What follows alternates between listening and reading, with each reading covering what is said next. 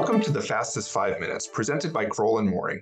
We are your co-hosts for this edition, Peter Eyre and Yuan Zhou, bringing you a bi-weekly summary of significant government contracts, legal and regulatory developments that no government contracts lawyer or executive should be without. We've got quite a bit to cover today. Yuan, why don't you kick us off? Perfect. Thanks, Peter. We'll start today with two False Claims Act settlements. First, on July twenty-first, D O J announced a three hundred seventy-seven million dollars settlement with Booz Allen over allegations that it violated the F C A by billing commercial and international costs to its government contracts. According to the allegations, between twenty eleven and twenty twenty-one, Booz improperly allocated indirect commercial and international business costs to its government contracts and subcontracts while failing to disclose the methods by which it accounted for those costs. Now, as a result, Booz received reimbursement from the government for commercial activity costs that did not benefit the U S government. Second, on July fourteenth, D O J announced a thirty-one million dollars settlement with NextGen Healthcare related to allegations that it violated the F C A by misrepresenting the capabilities of certain versions of its electronic health record, or E H R, software, and by providing kickbacks to its users to induce them to recommend NextGen software. Now, under the Medicare and Medicaid E H R incentive program, H H S provides incentive payments to healthcare providers that adopt certified E H R technology and demonstrate meaningful use of that technology. Companies can have their products E H R certified by indicating that their products satisfy H H S criteria and by passing testing requirements. In a complaint filed with the settlement, the government alleged that NextGen falsely obtained certification for its software by relying on an auxiliary product designed only to perform the certification test scripts, which concealed from the certifying entity that NextGen's E H R lacked critical functionality and led its users' data to lack certain required functionalities, including the ability to record vital sign data, translate data into required medical vocabularies, and create complete clinical summaries. Now, the government also alleged that NextGen violated the anti-kickback statute by knowingly giving customers credit when those customers' recommendation of NextGen's E H R software led to a new sale of that software. Further, the government alleged that NextGen provided sporting and entertainment tickets for product referrals. So two settlements that are just another good reminder of the importance of compliance and internal controls, as well as the D O J's current enforcement landscape. Peter, back to you. Great. Next up, we're going to talk about uh, the White House National Cybersecurity St- Strategy Implementation Plan that was released in July of twenty twenty-three. Uh, there's quite a bit here. The implementation plan is basically organized into five pillars. Some are probably of more relevance to government contractors than others. We'll just briefly touch on each of them and point out a couple of notable aspects. So pillar one, which is defend critical infrastructure, includes five strategic objectives. The first objective is to establish cybersecurity requirements to support national security and public safety. The second objective is to scale public-private collaboration. The third is to integrate federal cybersecurity centers. The fourth is to update federal incident response plans and processes. And the fifth is to modernize federal defenses. Then we move on to pillar two, which is disrupt and dismantle threat actors. That includes five strategic objectives that aim to integrate federal disruption activities, enhance public-private operational collaboration, increase the speed and scale of intelligence sharing and victim notification, prevent abuse of U S-based infrastructure, and counter cybercrime, defeat ransomware.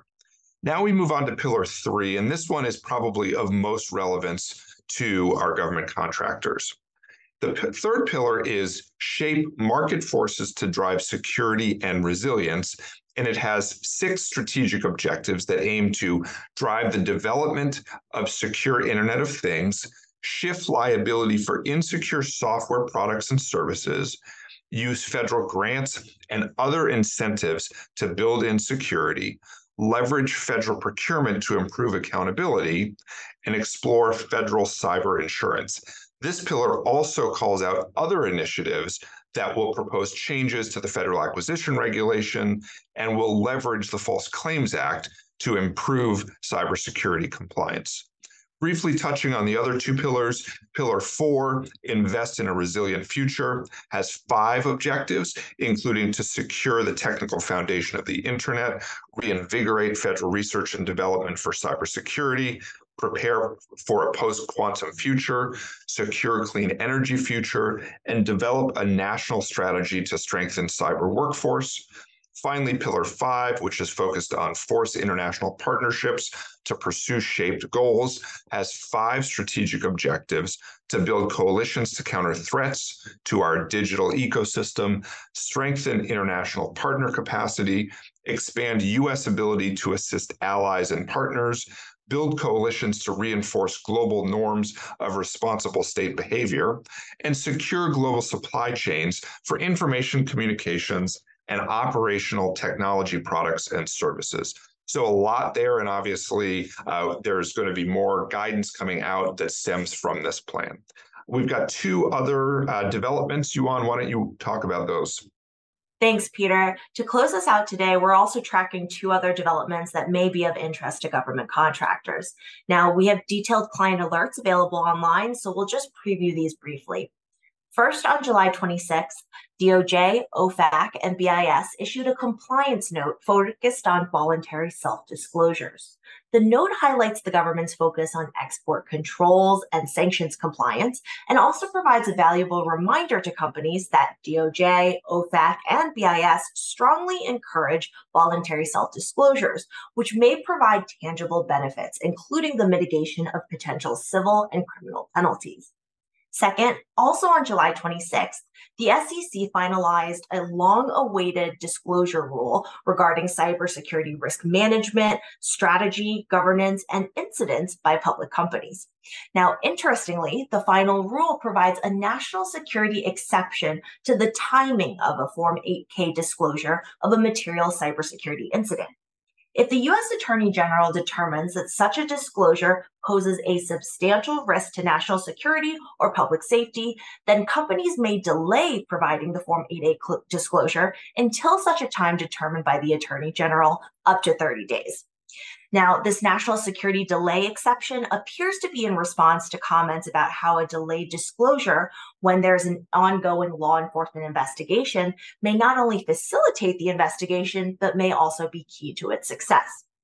Although the S E C's final rule applies only to companies with securities registered with the S E C, these concepts captured by the final rule may be helpful for all companies, especially when it comes to board oversight, management, cybersecurity expertise, and a company's understanding of its cybersecurity risks and incident response. Peter?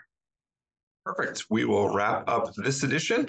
Thanks for joining us. This has been the Fastest Five Minutes, brought to you by Kroll and Mooring. See you again in two weeks. If you have any questions, I can be reached at two oh two, six two four, two eight oh seven, and Yuan can be reached at two oh two, six two four, two six six six. Thank you. The Fastest Five Minutes podcast is brought to you by Kroll and Mooring L L P. Subscribe on Apple Podcasts, and if you enjoy our show, please leave us a review. You can find more information at kroll dot com slash govconpodcast.